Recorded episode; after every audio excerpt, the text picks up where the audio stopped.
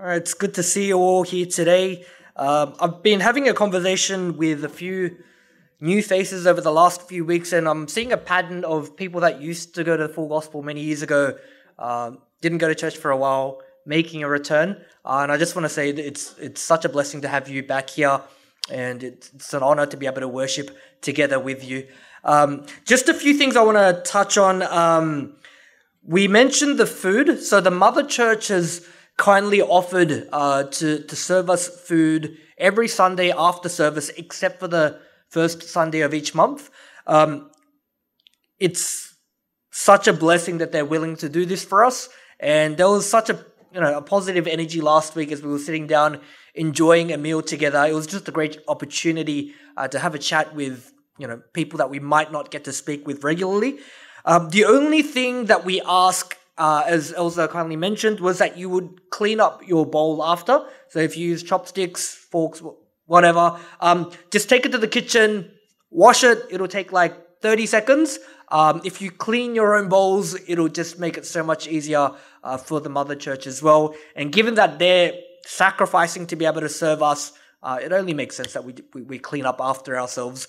Um, and just on that, after you eat, uh, if you could just do do it the first thing after you eat as well, rather than you know you can you can sit around enjoy a conversation, uh, but just if you could be quick and efficient, just because there might be other people that need to use uh, the cutlery as well, and also um, you know the mother church ideally we want them to serve us and not have to stick around waiting for us. Uh, so if we could just bear that in mind, uh, clean up after yourselves, and yeah, that's it. Um, and one more announcement as well. Uh, I wanted to touch on the CG groups. Uh, we've had an awesome number of signups.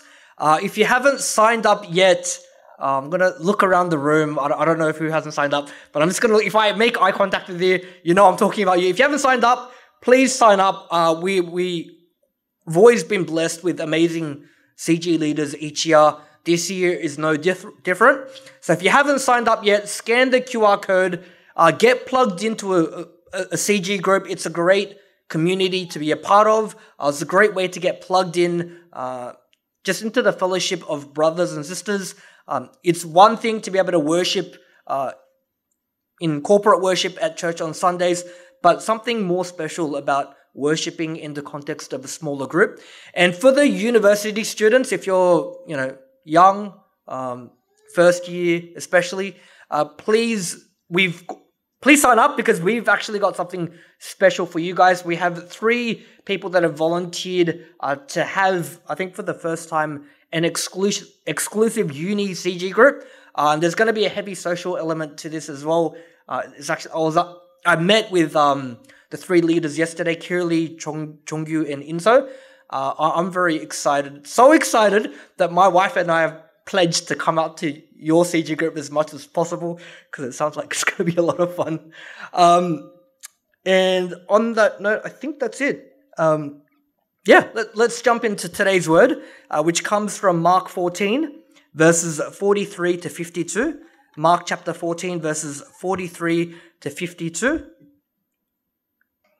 And the word of God reads And immediately while he was speaking, Judas came one of the twelve, and with him a crowd with swords and clubs from the chief priests and the scribes and the elders.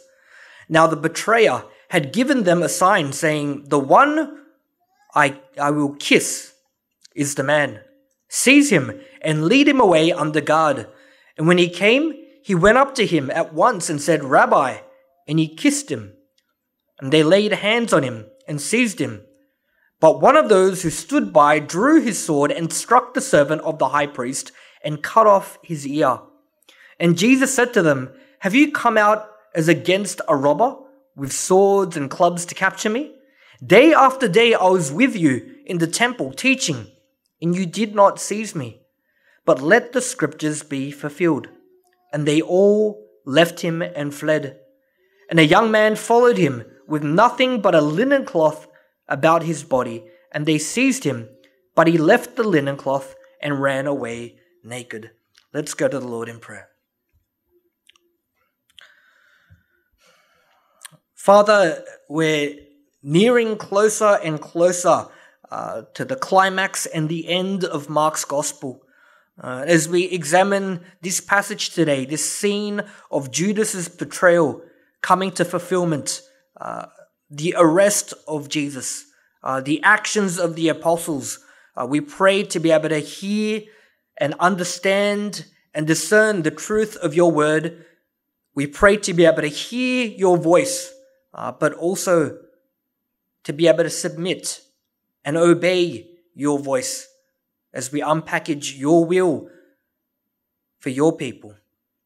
Lord, I pray that you would preserve my voice throughout this sermon, uh, be able to speak clearly uh, throughout the exegesis and exposition of your word. Uh, and so I ask that you would watch over the words of my mouth, the meditations of my heart. And we ask this in Jesus' name. Amen. uh, I don't know if you've ever grown up hearing that term. Uh, it's what's in the heart that matters. It's the intention that's important. Uh, I learned throughout my four to five years of marriage that um, sometimes intention doesn't matter. Uh, sometimes having the best intentions at heart uh, don't matter. It's not about how you feel, it's about what you do. Um, and I learned this very clearly when I was dating my wife and I flew to Korea um, to get ready for our wedding. And, you know, one of the things my wife wanted me to change was the way I dressed. I bought all my clothes came out back then. I don't really care. I still don't really care about fashion. But I, I bought all my clothes came out, and I remember when we were dating, my wife would look at me up and down, like, "Where did you buy these clothes? Like, who who told you like to dress like this? Is no, no, we we need, we need to change this." And so my wife would take me to this uh, outlet store uh, in Korea. It was like ten minutes from my place, and her mother would come with us, and we'd get in the lift because uh, the men's clothes clothes like clothing area was on like the sixth floor. So instead of taking six flights of escalators, we decided to catch a lift. And as we got in the lift, my mother-in-law and my wife were standing behind me, and there were a few other people in the lift as well. And then when we got to the sixth floor, uh, I did what I was always taught to do growing up. I held my hand over the elevator door, and I I ushered to my mother and mother-in-law and my wife to get off first. Because I was always told, like, ladies first, like, ladies. And I remember my wife looked at me, was like, move! What are you doing? There's people that need to get out. What, what are you blocking? The, hurry up and get out. And I was like, oh, so, sorry, so, sorry. And I was like trying to explain. She's like, why weren't you getting out? I was like, oh, like, well, in Australia, it's considered polite, like ladies first. So she's like, there's, there's like 20 people that were wanting to get off and you were blocked. Like, don't do that while you're here. I was like, okay, okay, no, no problems, no problems.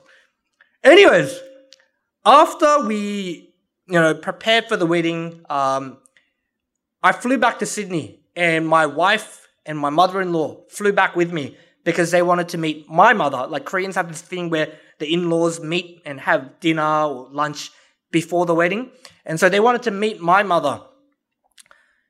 And while they were here, uh, I decided to give them a tour of Sydney, like my mother in law. Uh, and one of the places I took them to was QVB, uh, Queen Victoria Building. And they were taking photos because it's quite a nice, like, it, it's good architecture. And at some point, we we're like, oh, let's go up to the top floor because there's a cafe there. And so we got in a lift. And as we got in a lift, there was a, an elderly couple, like a really, like they looked like they were in their 70s or early 80s.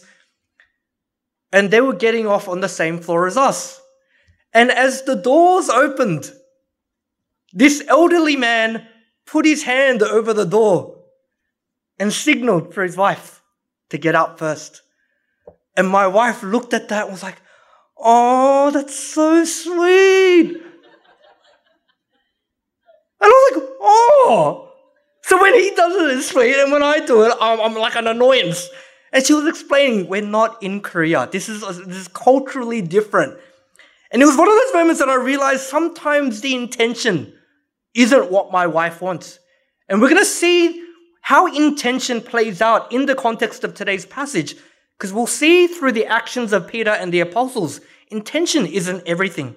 Now, if you recall last week's passage, you'll remember that we were able to see Jesus in the Garden of Gethsemane. And we saw that Jesus, for the first time, it was like all the confidence and conviction that he demonstrated throughout his three year ministry, it was all gone. He was rolling, writhing on the ground in agony, praying to the Father. And he prayed and he petitioned God and asked him if this cup, which was represented, uh, which symbolized and represented sin and wrath, Jesus asked the Father if this cup that he's meant to drink down, if it could be passed from him. Please, now would be a good time to make that happen. But then Jesus prayed also, Yet not what I will, but what you will.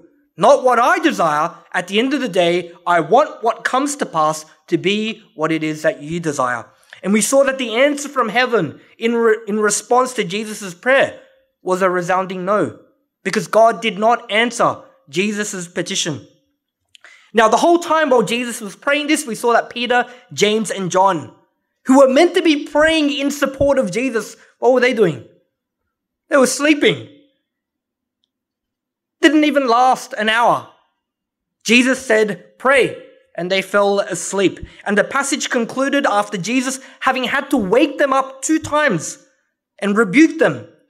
It ended with Jesus coming back a third time, but this time to let them know time's up. The hour has come. God hasn't answered my prayer, and his response and his will is that I am to be betrayed and killed. And it's while he's saying these words that today's passage begins. Verse 43. And immediately, Mark likes to use that term immediately, if you remember. And immediately, while he was still speaking, Judas came, one of the twelve. And with him, a crowd with swords and clubs from the chief priests and the scribes and the elders. So as he's saying these words to Peter, James, and John, that the time is up, this Garden of Gethsemane, this Mount of Olives that they were on, that was empty only a few minutes ago, is suddenly packed with people. And this is where gospel harmonization is important to understand all the details. When I say gospel harmonization, I mean looking at Matthew, Mark, Luke, and John as they recollect the same events and collaging all the details together. Because you, you gotta remember, Matthew, Mark, Luke, and John, they were eyewitness accounts to the life, death, and resurrection of the Lord Jesus Christ. And because they're four different eyewitness accounts, they're going to contain different details. If four people witness the same event, they're going to remember different things. They're going to look at it from a different perspective. And that's what we have in Matthew, Mark, Luke, and John. And so if we look at Matthew's gospel, Matthew 26, 47 tells us it wasn't just a crowd that entered into the garden. It says that it was a great crowd. Uh, and if you remember our series in Mark, whenever um, the writers use the word great, we know that it, it's not just like 10, 20 people, but probably in the hundreds, if not thousands. I think in today's passage, it was closer to the hundreds. I'll explain why in a moment. But today's passage tells us that this crowd, this great crowd, they were all armed with swords and clubs.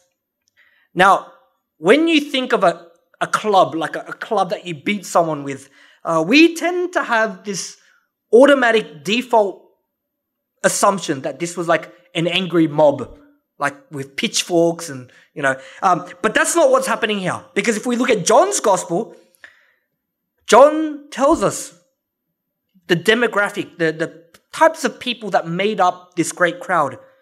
It says in John chapter 18, verse 3 So Judas, having procured a band of soldiers and some officers from the chief priests and the Pharisees, went there with lanterns, torches, and weapons.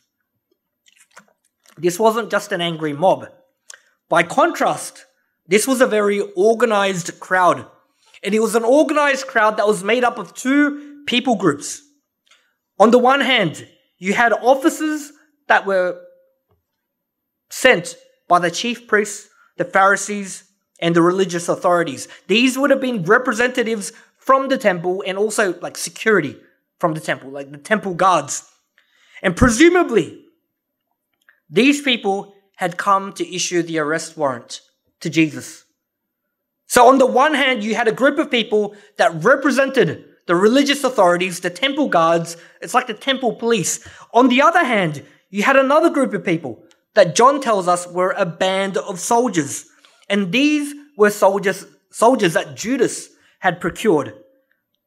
These were Roman soldiers who, at this point in history, were considered some of the most well organized, well trained, and most disciplined soldiers on the face of the earth. And so these two groups of people come together to form one great crowd. And they start systematically filing and marching up the Mount of Olives into the Garden of Gethsemane. And then verses 44 to 45 says, Now the betrayer, was Judas, had given them a sign, saying, The one I will kiss is the man. Seize him and lead him away under guard. And when he came, he went up to him and at once said, Rabbi, and he kissed him. Now, you might wonder why was a sign needed? Uh, I would say that a sign was probably needed because it was dark. Um, and unlike today, like nowadays, if you were to, if someone were to say, Do you know what John Piper looks like? Most people know. If you were to ask, Do you know what Francis Chan looks like? You'd probably know. Why? because we have access to social media, we have access to YouTube, the internet. But back then, they didn't have this. So, whilst they might have heard about Jesus of Nazareth, Jesus, the Son of Man, Jesus, the one who claimed to be, be the Messiah, they probably didn't all know what he looked like. And the other thing was that it was dark.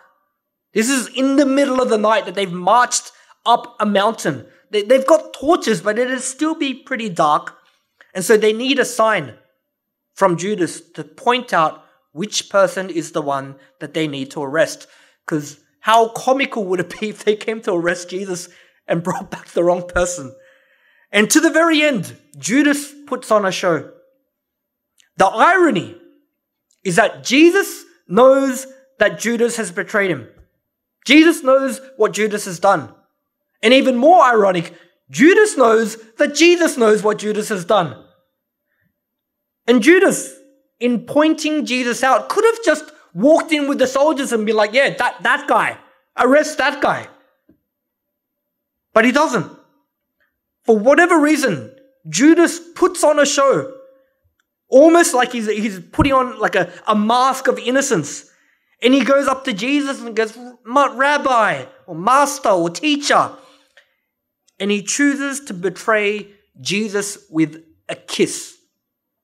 Now, the sign in the Greek, it's phileso. That's the word that they use, comes from the word phileo, which is brotherly love. That's where we get Philadelphia, the city of brotherly love.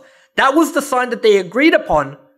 But then the word that's used when G- Judas actually kisses Jesus, it's, it's, it's a much more intense. It's not like, you know, Europeans like a, like that. It was like a, mm, like this, he just pressed and just mashed his face into Jesus' cheek. That's the word that's used to express his love for Jesus. And in addition to this kiss and this so called, you know, um, greeting of honor, rabbi, uh, in addition, John's gospel tells us that Jesus says to them, Who are you looking for? Whom do you seek? Now, they use Jesus' worldly term, Jesus of Nazareth, like Jay of Blacktown. They say we're looking for Jesus of Nazareth, and then Jesus responds with, I am he. Uh, uh, yeah, Jesus of Nazareth, that's me. And John's gospel tells us the, that the moment Jesus says, I am he, that they all fell back onto the ground. That's a bit weird, isn't it? It's like, if I said I'm Jay of Blacktown, no one's going to fall back. I'm like, oh, it's from Blacktown. You might, like, you wouldn't fall back in fear. You'd think, oh, must have been a long drive to get to church. But they fell back. Why? Were they afraid? Did they fall down out of fear? I don't think so. I think if they fell down, they fell down out of fury. Because the words Jesus used when he said, I am he, were actually the Greek words ego eimi. I am who I am. And Jesus has used this before in Mark's gospel, and it's used in scripture in the book of Exodus. And what is it? It's the name that God gives himself. Before Abraham was, I am, is what Jesus says to the religious leaders, and they tried to kill him for it. Why? Because in declaring the words ego eimi, Jesus is claiming to be God. Not just a man sent by God, but God incarnate. That's why they fell down because they were furious. They couldn't believe what they were hearing. They said, We're looking for Jesus of Nazareth. And Jesus says, Ego eimi. I am Jesus, the one true God. And the passage tells us that they then laid their hands on him and seized him. Uh, and when it says seized, it's not like they slapped handcuffs on him. Uh, this term seized means it, it's, it's an, it implies that they, they manhandled him with violence. Um, so much so that when they grab Jesus, Peter draws out his sword. Now, Mark's gospel doesn't tell us it's Peter. Other gospels tell us it's Peter. And he strikes a guy called Malchus, who was a servant of the high priest, and he cuts off Malchus's right ear. Now, I'm going to pause here for a moment. Because if you remember in last week's sermon, what was Paul's bold declaration to Jesus? Paul said, I thought Paul, Peter, Peter said, I'm willing to die for you. Like, I know you said you're going to be betrayed, you're going to go to the cross. That's not going to happen. I'm willing to die for you. And we joked about this because we, we, we knew, and Jesus knew that he had abandoned Jesus in the very next passage.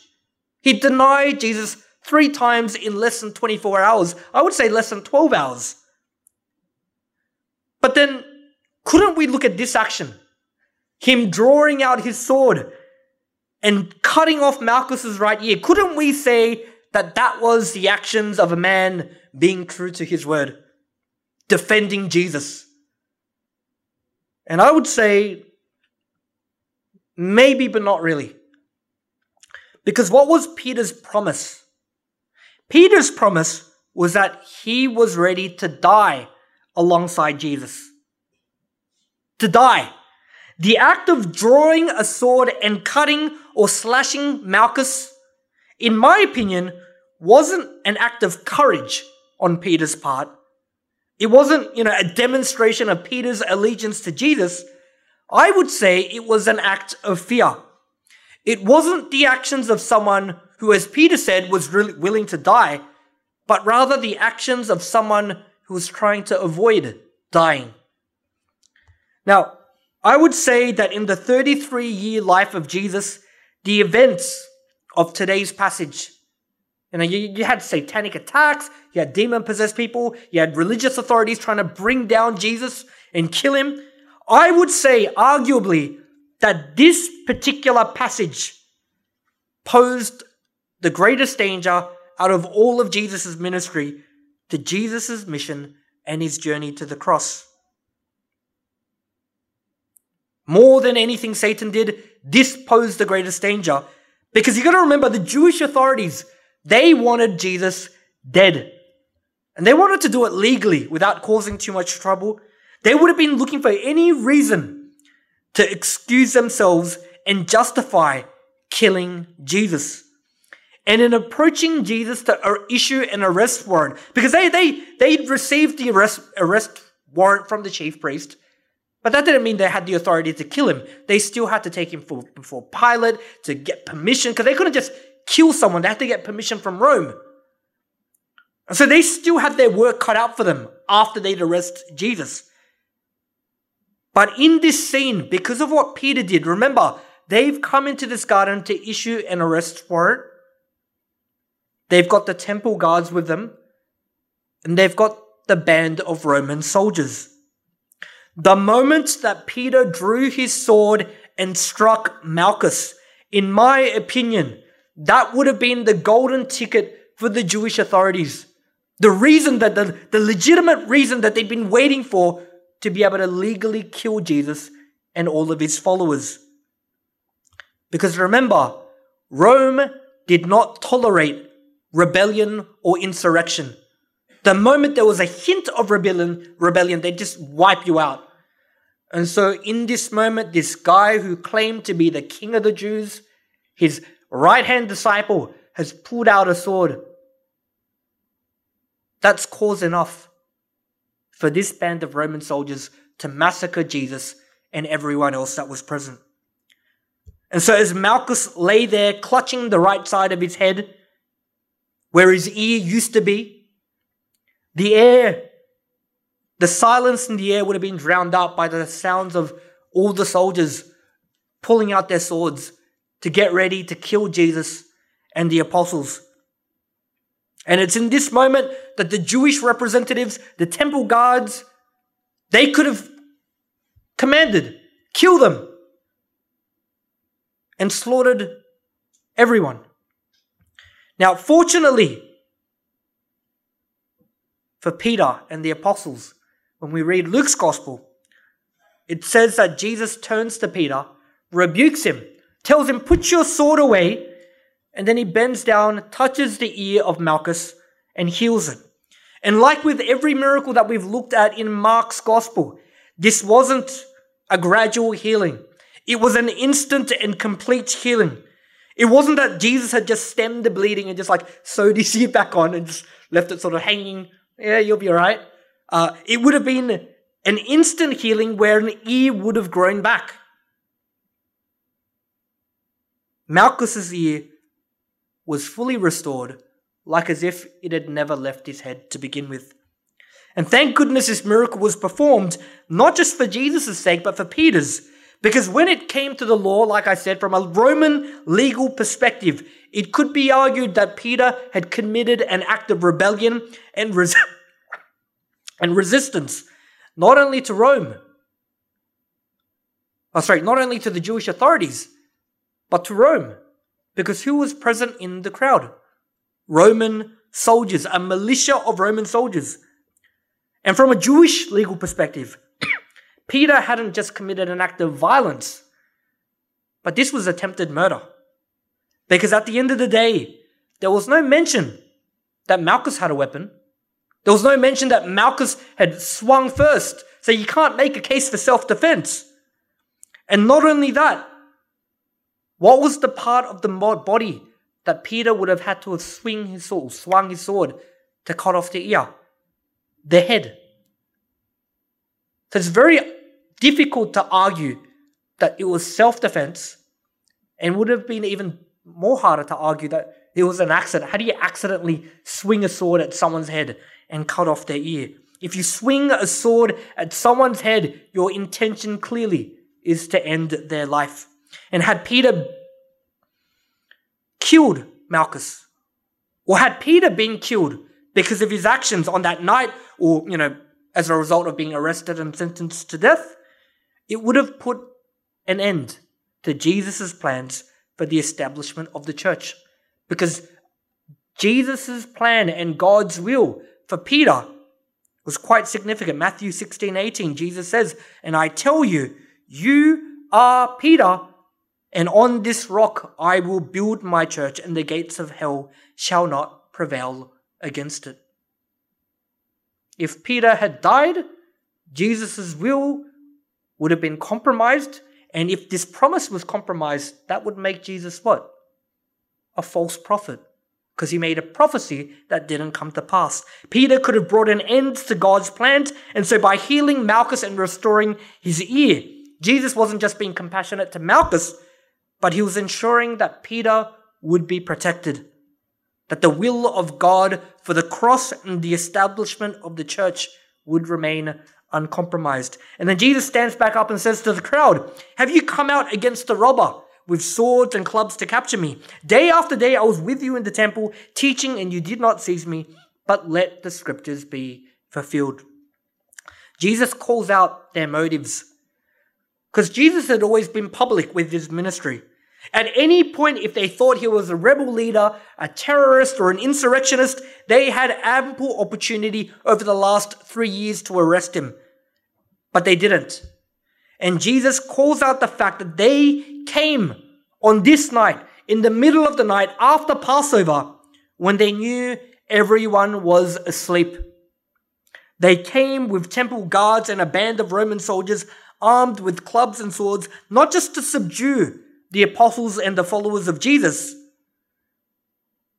If that was all they wanted, they didn't need the Roman soldiers. But the reason they brought the Roman soldiers was that they, they were worried that people in town might wake up. Because remember, Jesus was popular with the people of Judea, Jerusalem, and Galilee. If people caught wind of what was happening to Jesus, then a mob would have risen up. People would have been like, hey, they're trying to get Jesus, let's stop him. But they brought a band of Roman soldiers to make sure that any event like this that would arise, they'd be able to put a stop to it in an instant. And Jesus calls them out. He calls them out on this. Like, you cowards, you had three years to arrest me, and now you're arresting me like a bunch of cowards when you know everyone's asleep. And then what do, this, what do the apostles do? What do the followers do? The guys that just said only moments ago, we're ready to die alongside you.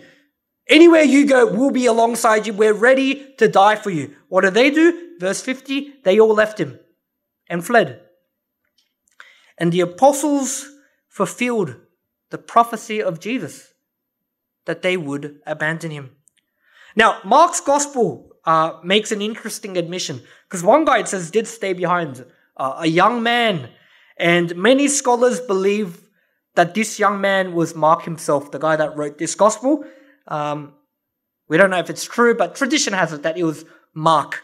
And it's a very bizarre inclusion into Mark's gospel because when you read it, it feels very unnecessary to add this in. Um, if it was Mark, it says that he decided to follow Jesus from a distance. And this is why it's bizarre he decided to follow Jesus up a mountain into a garden with a loin of cloth. His underwear, not wearing anything else, decides to go for a stroll up a mountain in his underwear. Why? I have no idea. It doesn't tell us. And then they see him. The Jewish leaders see him. They try to arrest him. They seize Jesus. The apostles run away. But this guy's still there, maybe like watching from behind the trees. But then they see him. And the passage tells us that they manhandled him. And it must have been a savage manhandling because the passage concludes that after he managed to get away, they must have wrestled and ragdolled him in such a way that even his undies got ripped off.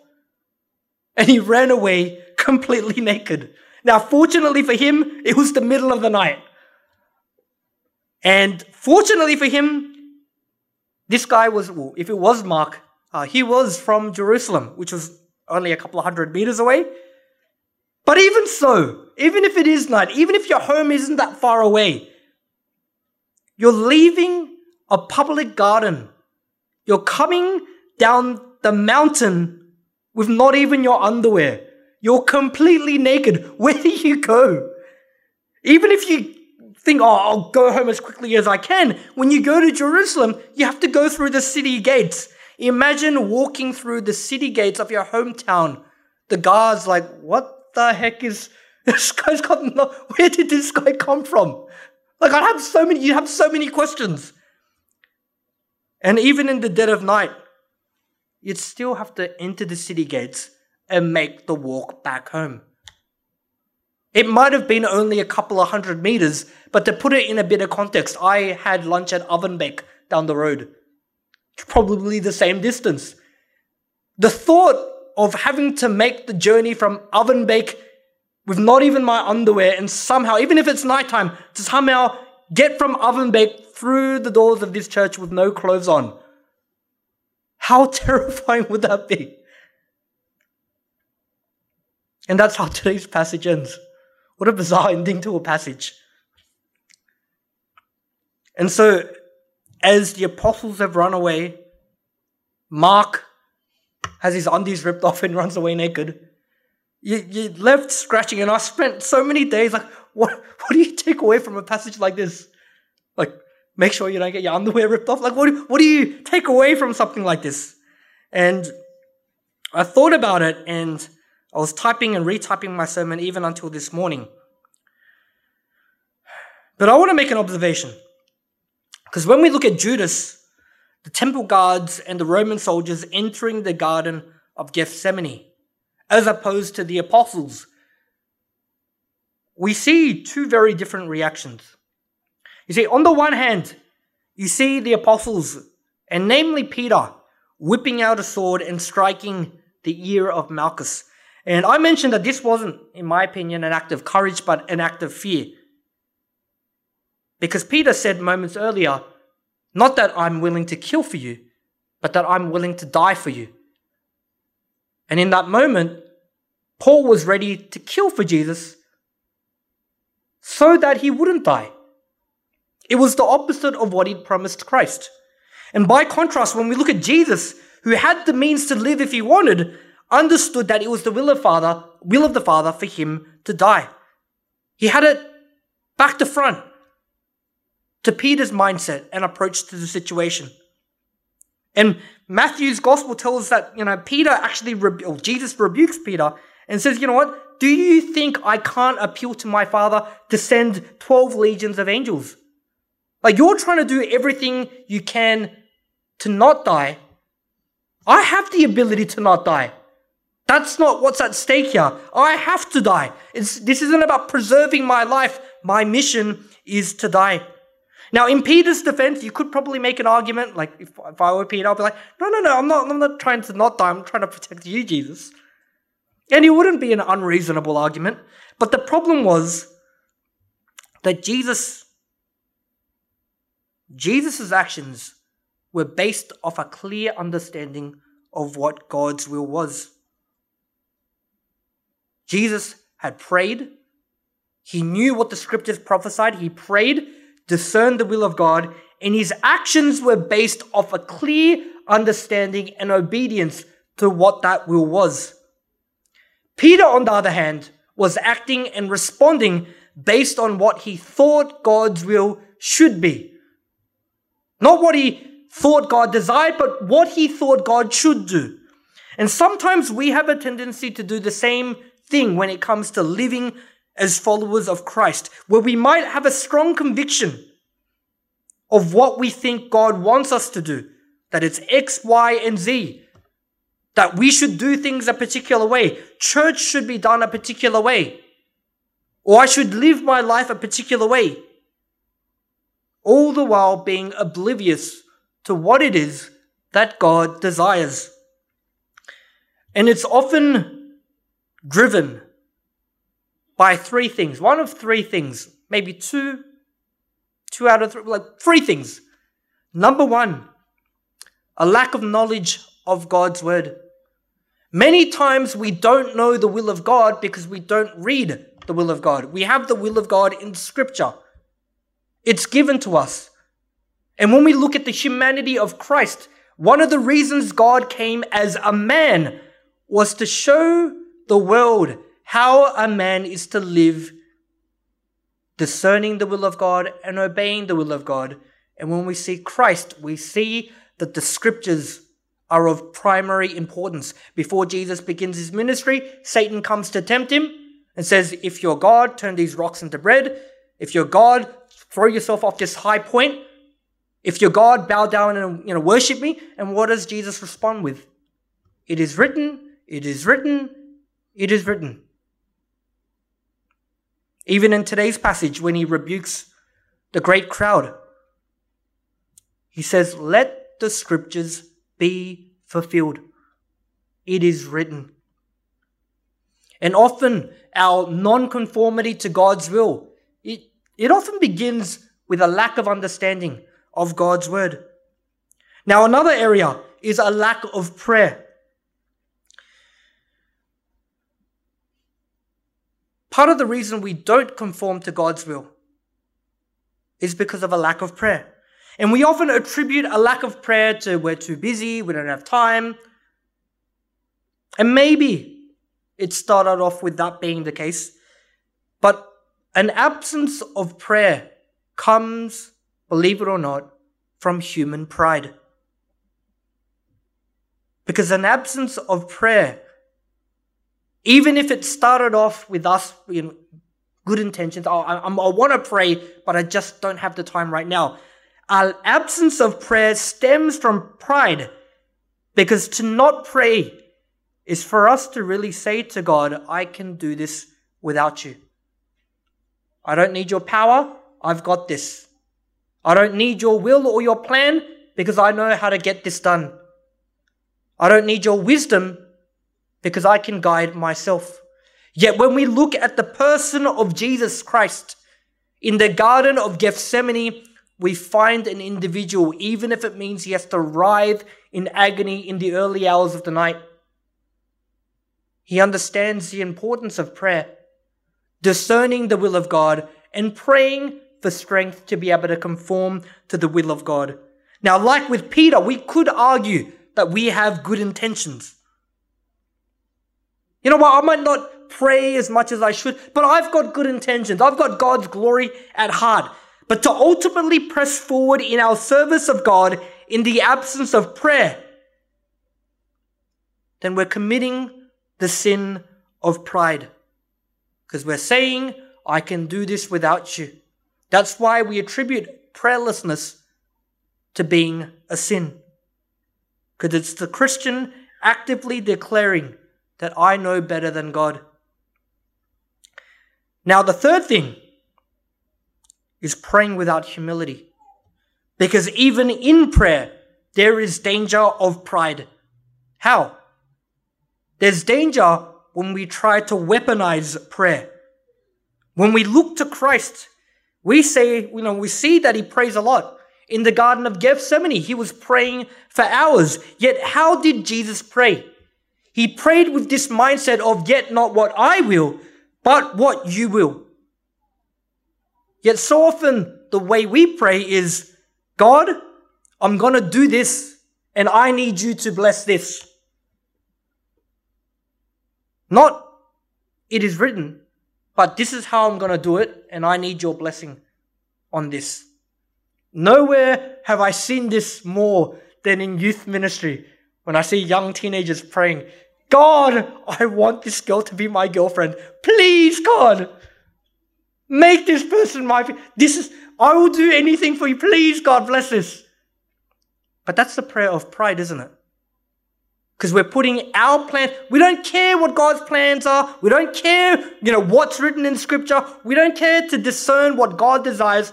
Here's our plan, God. Bless this, and I'm going to pray and pray until you make this happen, and I'm not going to accept anything else. But what do we see in Christ? We don't see him weaponizing prayer in Gethsemane. We see him laying out God's will, saying, I understand this is your will because it's written, it was prophesied as early as Genesis 1. This, this was what you desired. If there's another way, now would be a good time to let me know. Yet not what I will, but what you will. He prayed understanding the will of God to confirm the will of God and to be able to obey the will of God. He prayed with humility. Now, I'm going to conclude with the question Does that mean that we can't be bold in prayer? No, absolutely we can be bold in prayer. God calls us to be bold in prayer. You read 150 chapters of the Psalms, you find the psalmist often praying with conviction and boldness but it's a boldness that stems from humility. It's a boldness that knows that because we worship a sovereign God and his will is crystal clear according to scripture, that no matter what the, the forces of darkness, no matter what Satan tries to do, despite how sinful I am, that this will is going to come to pass with me or without me. And because God is sovereign and this is going to come to pass, we can pray with conviction and boldness because our God is an all powerful, sovereign God whose plans cannot be frustrated by the will of man or by the will of Satan. So, those are just three things that I want us to reflect on this week. Understand that God's will is revealed through Scripture because, as Jesus demonstrated repeatedly, he understood it is written. He understood that every aspect of this ministry was so that the scriptures could be fulfilled. Secondly, we can't press forward with a lack of prayer. Prayerlessness is sin. And finally, we have to pray with humility. We cannot weaponize prayer, but we need to be discerning of God's will through the scriptures, praying for humility in obeying the scriptures, and praying for power to be able to carry out God's will. Let's pray. Uh, Father, we thank you that your will isn't a mystery to your people,